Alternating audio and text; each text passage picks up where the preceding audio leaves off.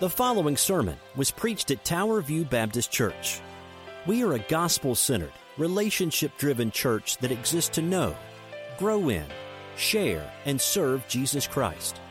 We do all this for the glory of God.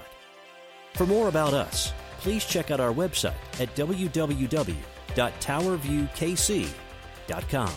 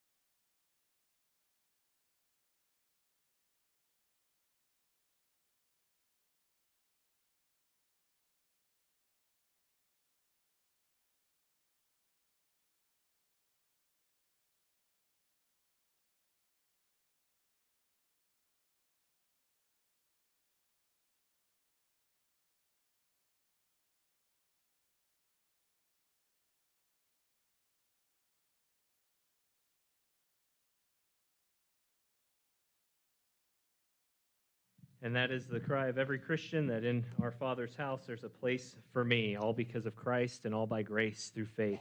You know, there are some churches where you can't come unless you are part of a certain color or a certain socioeconomic class or whatever. Uh, but we're grateful that uh, God's word tells us that you come, come one, come all. Jesus didn't turn them away, He allowed them to come in. And so we're grateful for that. Well, this morning, as we uh, join together for our pastoral prayer, we're going to be going through and praying for another sister church this morning. Uh, this morning, we're going to be praying for uh, First Baptist Church of Holt, Missouri. Holt, Missouri. I know most y'all know where Holt, Missouri is, just a what about 20 minutes north on I-35, and we're preparing for Pastor Dakota Derby. Dakota Derby, and I said, Pastor, how can we pray for you guys? He said, You know, we're praying Ephesians 1 15 through 19 for our church. Would you just pray that for us? I said, How you guys doing in the pandemic? He said, Like everyone else, we're, we're making it. We're going to do what we can, but we're not going to let it stop us from worshiping our God. Those were his pretty much his direct words over Facebook this week to me. So let me read to you Ephesians 1 15 through 19, and we're going to pray that for uh, our sister church, of course, for our church here at Tower View as well. Paul writes, For this reason, because I heard of your faith in the Lord Jesus and your love towards all the saints, I don't cease to give thanks to you, thanks for you rather, remembering you in my prayers, that the God of our Lord Jesus Christ, the Father of glory, may give you a spirit of wisdom and of revelation in the knowledge of him, having the eyes of your hearts enlightened, that you may know what is the hope to which you've been called, what are the riches of his glorious inheritance to the saints, and what is the immeasurable greatness of his power towards us who believe, according to the working of his great might, that he worked in Christ when he raised him from the dead and seated him at his right hand in the heavenly places, or the King James says, in the heavenlies. That is a prayer. That's a big prayer. This is Paul writing one big sentence, which is known as Ephesians chapter 1. And uh, he just gets excited because everything God has said has come true, and that impacts everyone he knows through the gospel. Let's pray together, and uh, we'll go before our Lord this morning. Father, thank you so much for the scripture. And Lord, we know that all scripture is profitable for reproof and, re- and rebuke, Lord, and, and growth and holiness in Christ.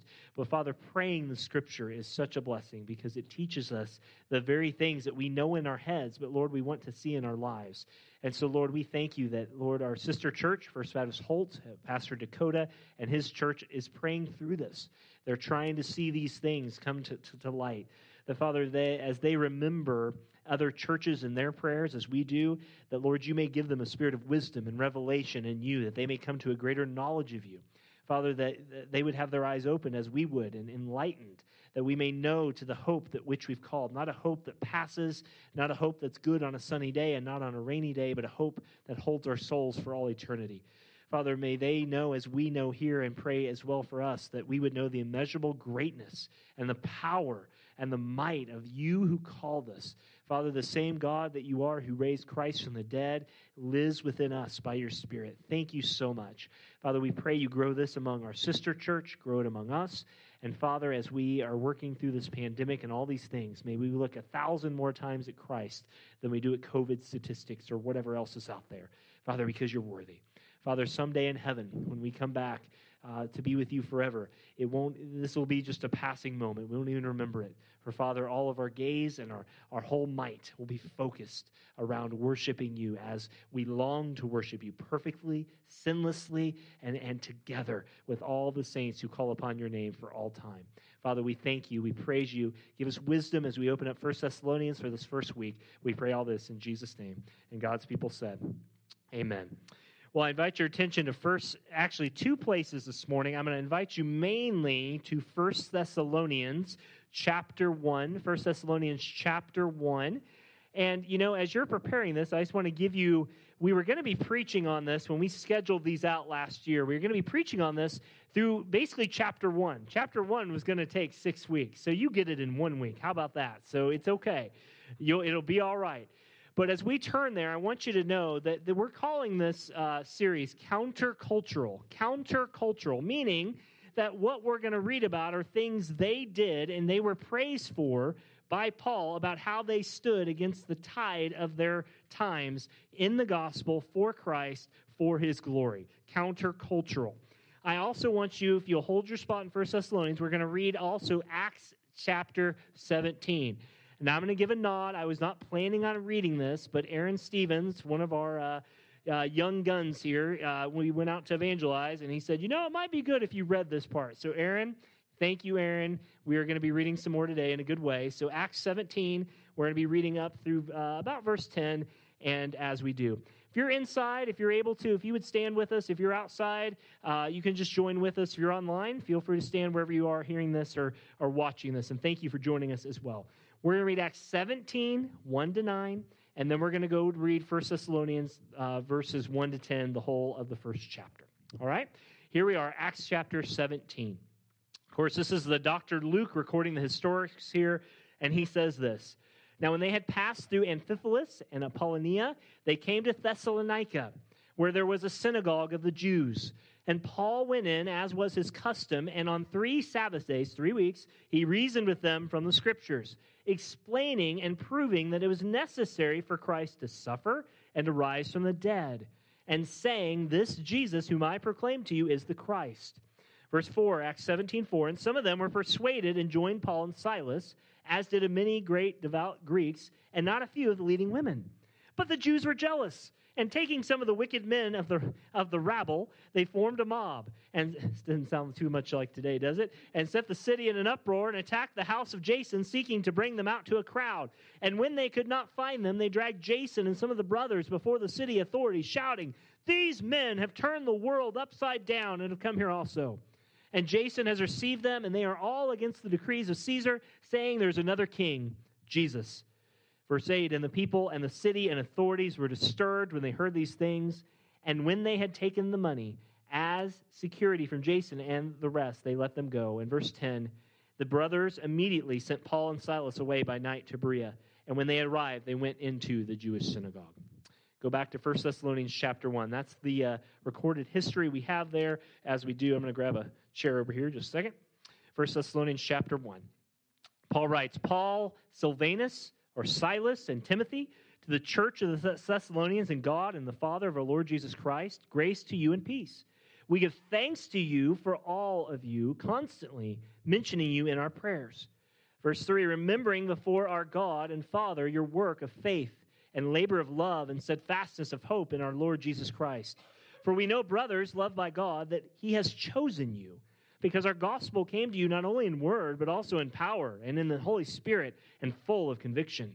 You know what kind of men we proved to be among you for your sake, and you became imitators of us and of the Lord, for you received the word in much affliction with joy of the Holy Spirit, so that you became an example to all the believers in Macedonia and Achaia. For not only has the word of the Lord sounded forth from you in Macedonia and Achaia, but your faith in God has gone forth everywhere, so that we need not say anything. Verse 9 For they themselves report concerning us the kind of reception we had among you, and how you turned to God from idols to serve the living and true God, and to wait for his Son from heaven, whom he has raised from the dead, Jesus, who delivers us, delivers us from the wrath to come.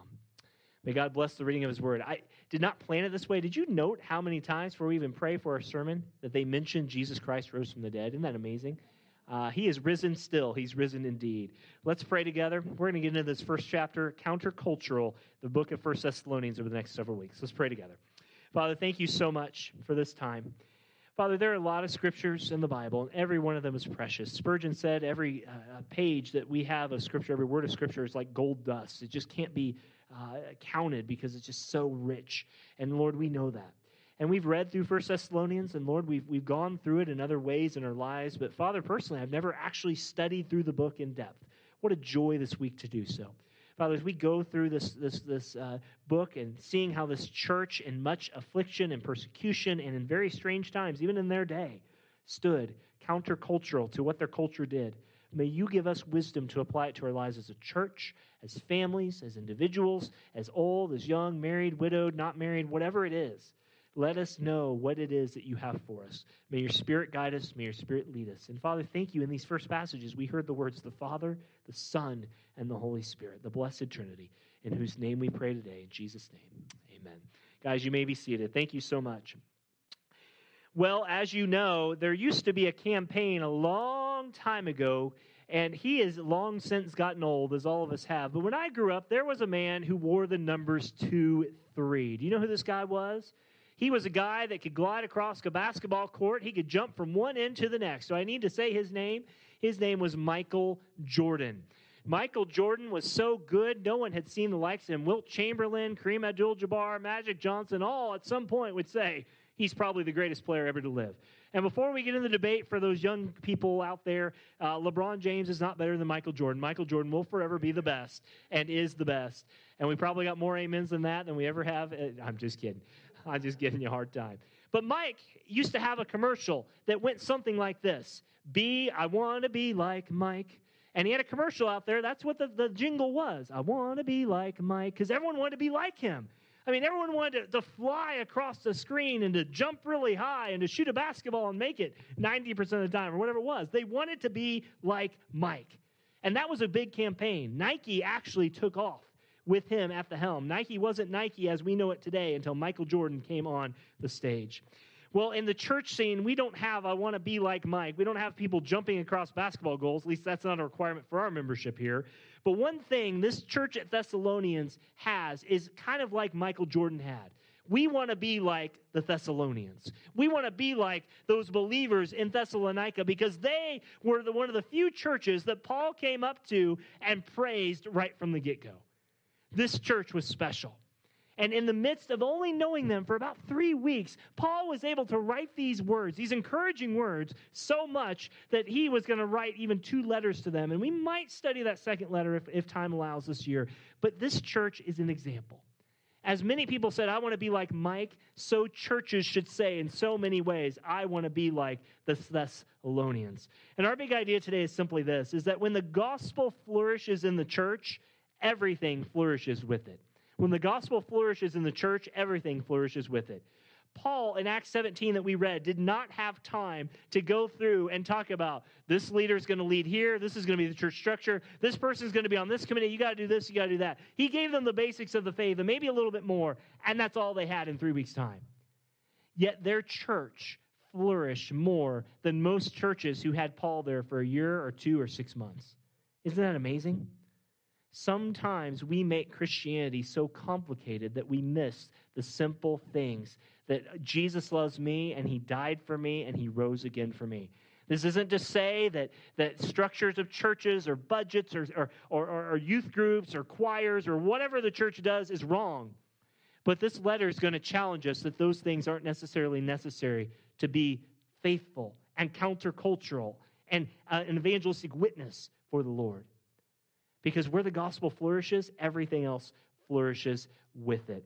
Let me just give you a little background on this church. This church is in a main crossroads in kind of kind of uh, mid-central Greece at the time, where the Greeks are. It's on a major road into Athens. It's on a major road out to Rome. It's kind of like, in Missouri terms, it's kind of like Columbia on I-70. You don't just go to Columbia unless you're a Missouri fan. Sorry, Gail Lard out in the in the parking lot. But but you know you go to Columbia because that's where you go. But unless you're just passing through, you don't really usually stay there unless you have a reason to, right? And so it was with Thessalonica. It was a major city, but most people didn't just stay there. They passed through there and got resupplied there. And this city was very near to Rome. We read that in Acts 17 after they started preaching the gospel, the Jews got mad and started, they went out and started hiring people to, to, to, form a crowd and to get people moving and to get them, to get them riled up because they didn't want to see their, their, their, their people not flourish in the Jewish sense or in the Greek sense because this new message had come. They'd said even that they had turned the world upside down. Who was they? Paul, Silas, and Timothy had come preaching the gospel. And this quaint, rich, affluent town that was out in the middle of a passing road was now in an uproar because the gospel had come through. Church, we live today in a culture that doesn't know the gospel. They know about Jesus, they know what he, he died on a cross, but they don't know the gospel. And it's going to take a church like the church of Thessalonica here at Tower View and every other gospel preaching church to see us become countercultural. We are called to be different from the world. And it starts at the very realm of the church. So they did this in five ways. We're going to break this down. First, I want you to see in verse 1 that they were an influence church. They were an influence church. How were they countercultural? They were influenced. Look at verse 1 he tells you there, there are three different uh, avenues here that he does of encouragement that come through the influencing. There's Paul, Silas, and Timothy. These were the people. He, they recognized from the very get go, Paul did, that they needed to be influenced for them to be countercultural. For the Thessalonians to live for Christ, they had to see it lived out before them. And it's interesting to note here this is the only time Paul does not identify himself in the greeting as the Apostle Paul. If You notice that in your scripture there. Usually he says, Paul, an apostle of Jesus Christ, and several verses later he goes into the letter. He doesn't do that here. This is an intimate relationship because these people got it. It's kind of like when someone asks me, Well, what do you want to be called? I, am going to pick on Pastor Nelson for this because when Nelson came on board about four years ago, he was known around here as Nelson. He's been around here for a few years. And we started slowly. Richard, Richard Ream and I on Mondays meet usually in the afternoons. We started calling him Pastor Nelson. And it was kind of an inside joke, not because he's not a pastor. He is one of our pastors here, because no one called him that. And Richard and I kind of riled it up a little bit. And now everyone, if you're, if you're honest, calls him what? Pastor Nelson, and rightfully so. But if you go up to Nelson and ask him what he wants to be called, he probably just wants to be called Nelson. And Paul has an intimate relationship with these people. But his influence is so great, he's on a first name basis. He didn't have to come into it and say, I'm Paul the apostle, hear me roar. He just simply has an intimate relationship. Because when the gospel pervades a church, it throws down a lot of formality that is not necessary for the gospel to go forth. They were encouraged by them. Silvanus, many of you have that word in verse 1. Silvanus is Silas. This was Paul's right hand man, as was Timothy. These people would be part of his missionary journey here, the second missionary journey. But they were an influenced church because of that encouragement there. But notice the, also the encouragement comes from the Father. To the church of the Thessalonians and God, the Father and the Lord Jesus Christ. Their influence to be countercultural came from the Father. And friends, I want to remind you that in this day and age, most people don't understand what a good father is. In the mid 90s, it was about 40% of kids went to bed without their biological father within the house. Not just working, just gone completely. It's now up to about three fourths of children around the nation do not have the biological father living within their home. But we know our Father is good, isn't He? He's the good, good Father, as the song says on the radio today. He's a great God. And they were influenced because they were reminded these men are living this out, but there's a Father in heaven who loves me, who called me, and sent his Son for me. But notice that last level of influence that they had on there. It's our Lord Jesus Christ. Don't let that title slip out of the, the, the greeting here. The Lord Jesus Christ. Notice the Father and the Lord are on the same level. They're equal. It's the Father, the Son, and the Holy Spirit, three in one, the God, the blessed Trinity but he says the Lord Jesus Christ. This isn't just anyone, this is the Lord Jesus Christ. He's the Lord of Lords, the King of Kings. He's the one who's coming again. And he says, as they are, he's encouraging them to be countercultural. He says, Look, you've seen our influence, you've seen the fathers, but notice the Lord Jesus Christ. This is our God risen from the dead. And he tells them, Grace to you, the Greek greeting, grace, charis to you, and shalom, peace to you, the Jewish greeting. And you only have grace and you only have peace because of what the Father has sent his Son to do. Amen. Friends, the influence we have begins when we look around and we follow people who are walking with Christ. And when those people are walking with Christ, they're going to have their ducks in a row about who they're really following the Father and the Lord Jesus Christ. We'll get to the Spirit later, but that's the first thing. They were an influenced church. The second thing they had here is they were an intentional church. They were an intentional church. Notice what Paul says here. He says, We give thanks to you always, constantly mentioning you in our prayers.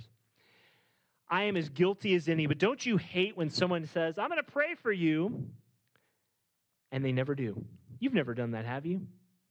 I'm going to pray for you. And you see them the next time and you don't want to be awkward about it, so you change the subject. Has that ever happened to you? Come on now. It has. Paul says he constantly remembered them they were an intentional church. And they were an intentional church, first off, because they had the prayers of other people. You want to see this church grow spiritually, then remember people in your prayers. That's why we put out that prayer calendar weekly or daily at 10 a.m., I think it is now, uh, on our Facebook group. And it's on, it's in Messenger and it's everywhere. Pray for the people of your church. Constantly remember them in your prayers. Everything starts with prayer, guys. Don't forget that.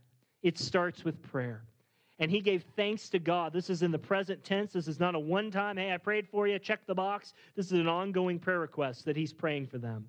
But they were intentional also because they were constructive in their faith. Verse 3 says, He remembers before our God and Father the work of faith. The work of faith.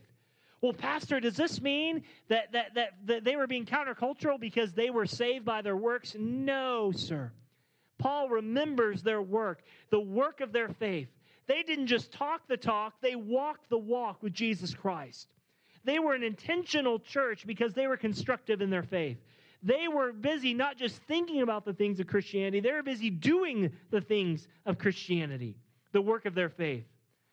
How do you know a Christian is really a Christian? You know them by their fruit, don't you? A duck doesn't moo and a horse doesn't oink. And a Christian shouldn't be, as a lifetime, anything other but what God has called them to be. Church, we are called to have a constructive faith. We are called to show forth our works. You are called to be a city on a hill. You're called to be light. You're called to be salt in this world, Matthew 5. He said you're intentional in your prayers, you're intentional in your faith. But notice verse 3 here, the triad. There's, there's faith, there's hope, and there's love. But he says, thirdly, here, you're intentional because the work of your faith and labor of love. That word labor there literally means what it implies.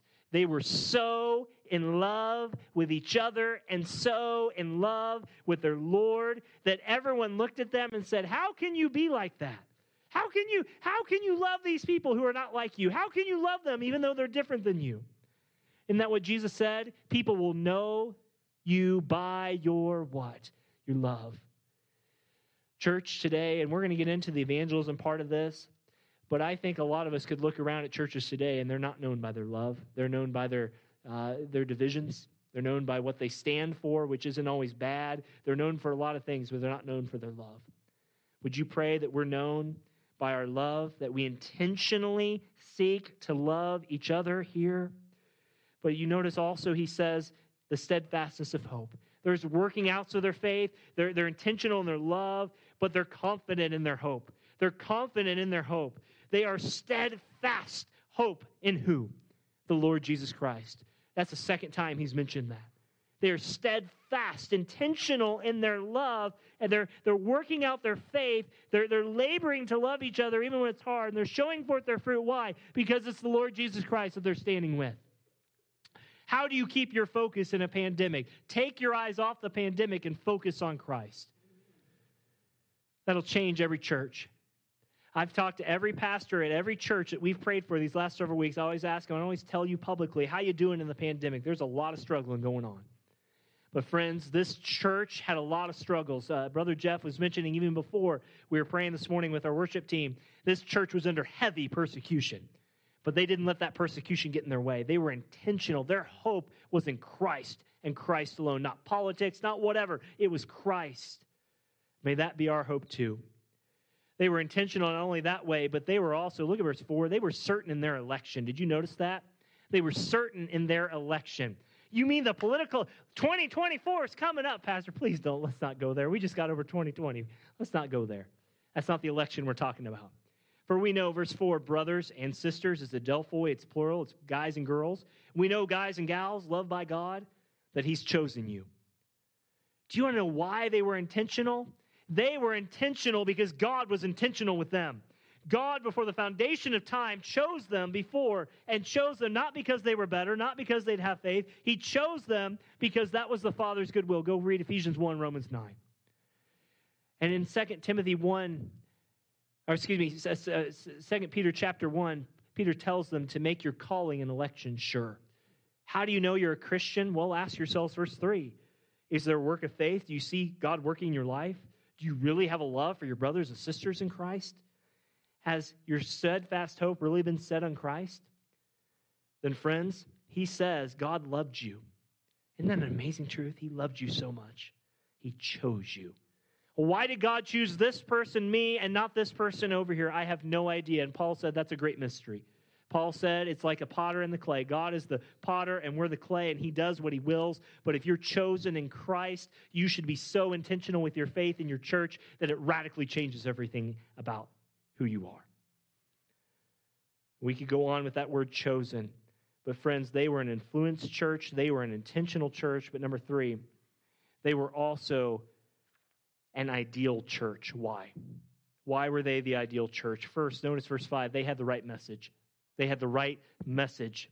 It says in verse 5, he tells you, for we know, brothers, loved by God, verse 4, he's chosen you. Why has he chosen you? Because our gospel came to you not only in word, but also in power and the Holy Spirit and with full of conviction.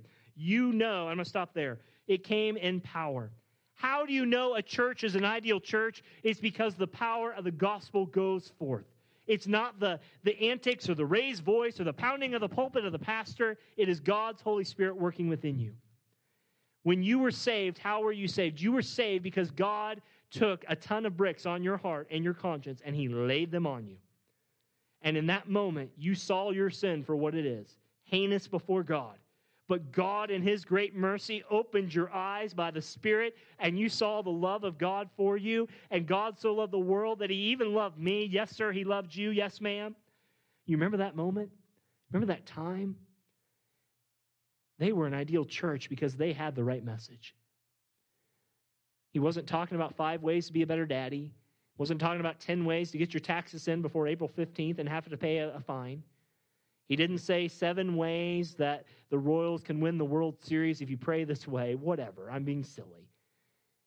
He just simply said, Our gospel came to you not only in word. What word was that? The Word of God, but by the power of the Holy Spirit. If you're praying for someone who doesn't know Christ, they had the right message you pray that the right message goes forth. Friends, it's okay to share your testimony about how you came to Jesus, but if you don't call that person to repentance, you're not really doing much good. Their gospel came with power. How does God, you pray that the power of the Spirit works through the preaching of the gospel, the sharing the gospel, wherever it is. They had the right message. You notice verse 6, they were an ideal church also because they had the right men. Ladies, let me just note this here, verse into verse 5, into verse 6. You know what kind of men we prove to be among you for your sake. Is this excluding women from ministry? No. Is this saying that women are second class? No. Is this saying that women are lesser than men? No.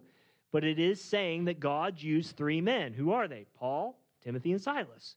He says, We came with the right men. Who are these men? They were men that were fragile. They were men who were sinners. They were men, though, that had been set apart by God and their lives were worthy of imitation. And he goes on in verse 6 And you became imitators of us and of the Lord, for you received the word with much affliction and with the joy of the Holy Spirit. Church, we need to pray that God raises up godly men within churches and godly women.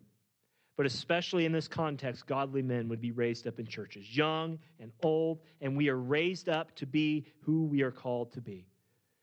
Well, Pastor, I don't think anyone should ever follow my example because I'm a sinner. Well, we are sinners. But isn't that what Paul told the Corinthians to do? Imitate me as I imitate Christ, or follow me as I follow Christ? Men, can we look at our lives and look around at each other and say, My wife, my, my wife, my life, and why that rhymes, my life is worthy to be imitated? Because they knew the right men. If you're here in our church or you're watching online, do you have someone in your life who can call your bluff, who can call you out if you need to be called out, especially men to men? Ladies, you too, do you, do you have someone in your life who you know loves you but is not afraid to call you for what you are if you're walking off the beaten path? They were an ideal church because they followed the right men, sinners as they were. They had the right message. But notice verse 7 they had the right motivation so that you became an example to all the believers in Macedonia and Achaia. These men of Thessalonica, these women of Thessalonica, followed after Paul and Silas and Timothy. They, they followed the Lord's leadership in their life, and because of that, God used them across the world to be examples for the faith of Jesus Christ. Churches are known for lots of things in today. Golly, we could go on. There are some churches who are known more for their political persuasion than they are about their God. There are some churches who are known more for what experience you get out of it than the God of the experience.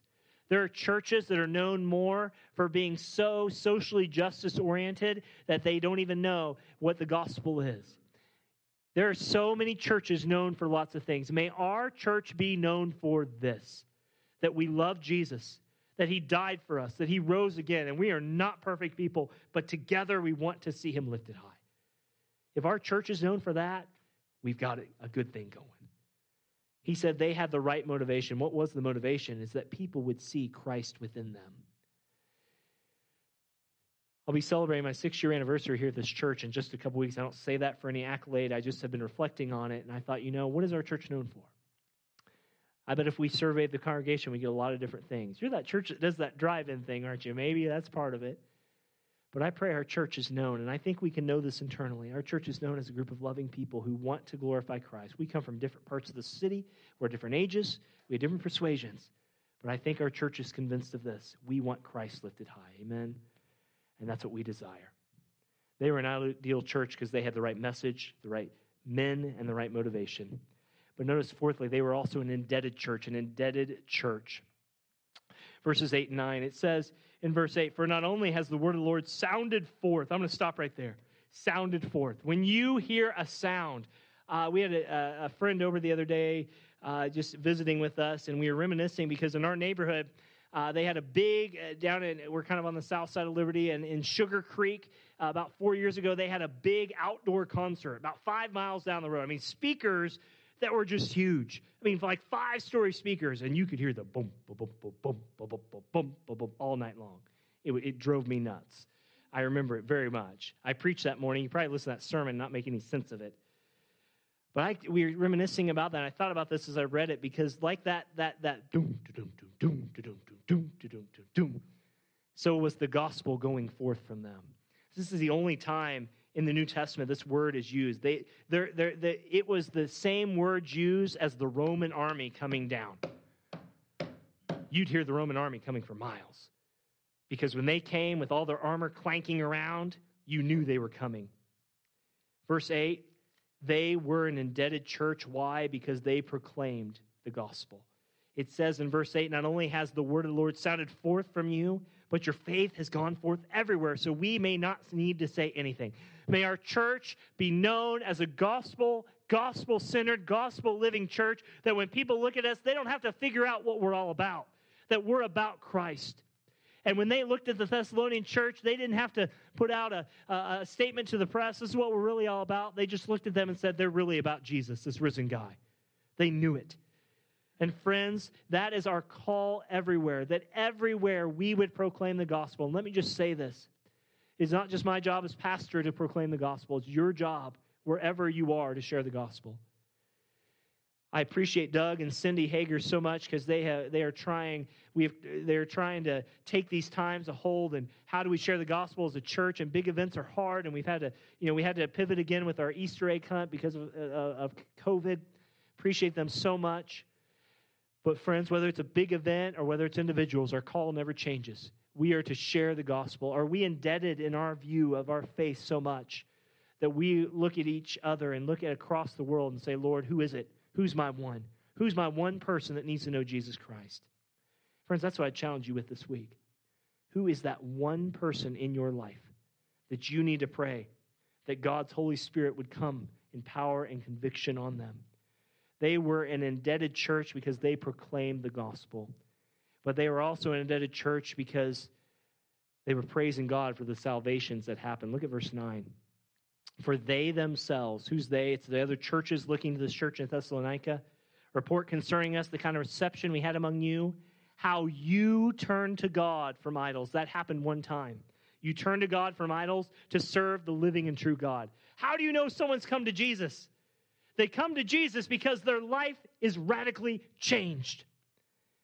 You pray for one person. They were indebted because they knew God had saved them. And they knew that God needed to take that message through them to other people. Look, you may not be one for words with people, but you need to be praying about who is it in your life that needs the gospel. We want to be countercultural, then we need to start sharing the gospel more. Not just in evangelistic events. That's great. We want those things. That's another avenue. Not just, uh, uh, you know, but friends, who are your neighbors? Who are your coworkers, virtual as they may be? Who's your family member? You write down that person. I'm, literally, sometime in this sermon, you write down the name of that person. You pray about them that they would come to know Christ. Maybe it's a grown child. Maybe it's a neighbor. Maybe it's a coworker. Maybe it's a distant family member. Maybe it's a friend. But they were known as an indebted church because God had turned them from idols. That's what God does. You remember Zacchaeus? Pastor Nelson taught on this this morning. Zacchaeus was a wee little man, a wee little man was he. Oh, but what did he do so happily after that? He turned over all his money that he had stolen and gave it back. Why? Because he turned from idols to serve the living and true God. We have one God and he's, he's living. Friends, this church was inspired. They were intentional. They were ideal. They were indebted. But look at verse 10. We'll close here. They were, in, they were also, they were an inspired church. They were an inspired church. Why were they inspired? Why did they keep their faith going? Why did they not give up in the midst of all the persecution for the faith of uh, sake of Christ? Verse 10 tells you. And Paul says, and to wait for his son from heaven. to wait for his son from heaven, whom he raised from the dead, Jesus who delivers us from the wrath to come. They were an inspired church because they were looking for the Savior's return. Isn't that the Christian life? It's like uh, it, it, you remember the mall days. I remember Metro North Mall here. Has it really been that many years ago since that place was open? Almost 20 years? That's crazy for you Northlanders who've been around. But they used to have those balloons that went up in, in the uh, uh, Metro North Mall. You remember that setting? And I remember as a teenager coming from small town Missouri, my mom would let me go as far as Barry Road. As far as I could go to drive. And it's just what it was. But you got to go, and it's always fun to watch the men. You know, you, you guys know what it is. You always see these guys sitting out there like this. Those of you outside who can't see, I'm crossing my arms. And they would sit down like this. And they'd kind of look at the other men and they'd kind of give that silent man nod. I know what you're feeling, brother. I got you. Because they're ladies. We're out shopping around Metro North Mall. And then those crazy mall walkers would walk by and they'd get even more, you know, just that sort of thing. But that's kind of the Christian life, isn't it? We're kind of waiting and doing. Lord, I want to do the work for you, just like a husband is, do, is loving his wife by sitting on that bench. Lord, whatever it takes, I'm going to wait for you, but I'm looking for your return. I'm inspired to wait for you, Lord, because I know you're coming back. And those husbands knew if they moved or if they did anything wrong, their wives would know about it because they weren't in that same spot when they got back, they'd probably be in trouble. Well, Christian, our God says he, we don't know the day or the hour when he's going to return. But we know he's returning. Amen. Is he coming before the tribulation, after tribulation? Great question. He's coming visibly, he's coming historically, he's coming literally, he's coming gloriously, he's coming physically, he's coming bodily, and he's coming instantaneously. That is our God, and he's returning. They were an inspired church because they knew Christ was coming back. Yeah, they had to wait, but they were busy at the task at the same hand. They were also looking for his rescue. Did you notice that part? The very end. They were inspired church because Jesus had been raised from the dead. There's a confidence he's coming back again, but he also delivered them from the wrath to come. There's a story, and I'll close with this. About uh, 30 years ago, there was a young lady walking on the railroad tracks and it's online. You can find about. She was 14 years old. Don't know why they were doing this. They're walking with her daddy, her little brother who's five, and a little kid. And they heard the Amtrak train coming down the tra- train tracks about 100 miles an hour. They had about a few seconds to make a decision about what they were going to do. The five year old, as most five year olds would, would, did not listen to his father's instructions. He froze right there on the railroad tracks. The daddy and the other young boy were able to get away, but the 14 year old made a life altering decision. She jumped literally in front of that train and pushed that five year old brother out of the way to give her life for that brother. I don't have to tell you the end result. She, of course, passed away sadly, but that young boy was spared. Friends, we are not unlike that young boy in our sin on that track. The wrath of God, John 3 tells us, abides on us. We're either under the wrath of God or under his love. But Christ came at just the right moment and pushed us out of the way that he might be smashed by the wrath of God for us. This church was on fire for Christ because they never forgot from whom they were saved, God, and from who saved them. When the gospel flourishes, everything else flourishes around it. May we pray that we are countercultural in these ways, and it only gets better from here. Our God is good. Amen.